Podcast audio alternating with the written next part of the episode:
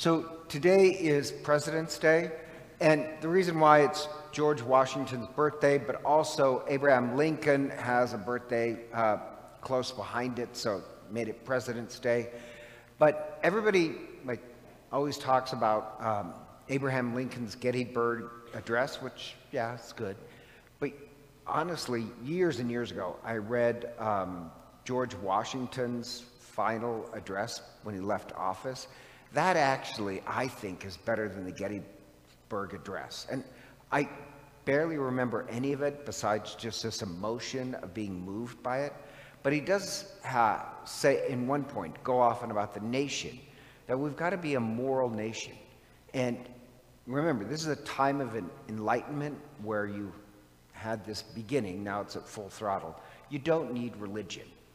And Washington addressed if we're going to be a moral nation, you need the power of religion to keep us moral. Because, you know, during the Enlightenment, people could say, well, you don't need religion to be moral. But George Washington is right. You can come up with any reason to justify any act you want. Uh, with religion, it acts like a rock that keeps us uh, anchored. But if I could argue with George Washington, even though it was a great speech, I think to be a successful nation, he's right. We need to be a moral nation not a moral nation that justifies anything it wants to do, but really tied to God. So I love the speech. But when he says religion, unfortunately, I think George Washington forgot there is that second commandment about taking the Lord's name in vain, which is really a commandment about misusing religion. That religion, like intelligence, can be misused. If religion is tied to ego, power, or getting wealth, it can be misused as much as intelligence. If religion is tied to God, to love, to justice, I think George Washington's speech is right, um, will flourish. And I just want to make that difference because um, in the gospel, you have the same thing going on, where Jesus comes down from the transfiguration and there's this boy who has epilepsy. And the disciples can't drive it out. And Jesus does drive it out. I love that line where he says, Well, if you can, could you save my son? Um, and Jesus says, If I can. Yeah, with faith, anything is possible. Um, so afterwards, the disciples ask him, Well, why couldn't we drive it out? And Jesus says, Oh, this can only be driven out with the power of prayer which the contrast is the power of religion about ego and authoritarianism. It doesn't drive out any evil in the world, it just keeps it status quo. Uh, religion, tied to prayer, this communion with Christ and God, that actually frees us. Um, so I like that, that uh, with the power of prayer, then we really become instruments of God. So now I'm going to shift and talk about Patrick. Patrick's going to be confirmed today. And here's the thing I swear to God, most Catholics, if you put a gun to their head and said, What does the sacrament of confirmation celebrate? I swear to most would not get the right answer. What, so I'm just going to give you a review because um, I think Craig Fry needs us. Um, so, baptism, yeah, look at him. Um, I don't even know that. My eyesight is so bad, I don't even know if that, that's Craig Fry. I just see a bald guy over there, so I assume it's Craig Fry. Um, uh, but baptism celebrates unity, right? That we are one with Christ and each other and all those in heaven.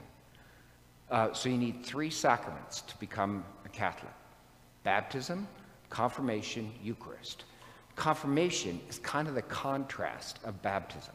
Baptism celebrates our unity with each other through Christ and all those in heaven. Confirmation celebrates our uniqueness. So, bapti- unity, uniqueness. That uh, if you notice in the Bible, all those who are given a purpose by God, they are anointed. Um, so they are anointed to be an instrument of God. So, like, uh, I love this in the Bible. Uh, God says repeatedly, I knitted you together in your mother's womb. I gave you your gifts. I gave you gifts you didn't even know about. So, Patrick, you're knitted together in your mother's womb, and here's the thing God has a purpose for you. um, unique to you. And so what we do is we confirm you. We, I'll lay hands on you, pray the Holy Spirit come upon you so that, ah, you, you'll know the promptings of the Holy Spirit. You'll know how you're a unique instrument. And then we anoint you, like all the prophets, like the Virgin Mary. You're un- anointed uh, that you will use your gifts and return them back to God. So, like, um, that's why you choose a confirmation name. I chose Augustine um, because I knew I, I loved theology, even as a kid. I knew I wanted to be a priest. Patrick chose Patrick because your name is Gilroy, so maybe you're Irish, maybe um, um, you chose Patrick, at least I hope, like Patrick. Patrick goes um, and becomes this great missionary for God. I really hope the same thing for you, that you bring the power of true religion, of faith, into the world. Somehow, the world will be made better because you have served your purpose. You have used your gifts uh, to drive out the evil and injustice and cruelty in the world. Hello, this is Father Len McMillan. I'd like to take a moment to thank you for listening to our podcast. If they've been a blessing to you, I'd also like to invite you to prayerfully discern supporting the podcast financially.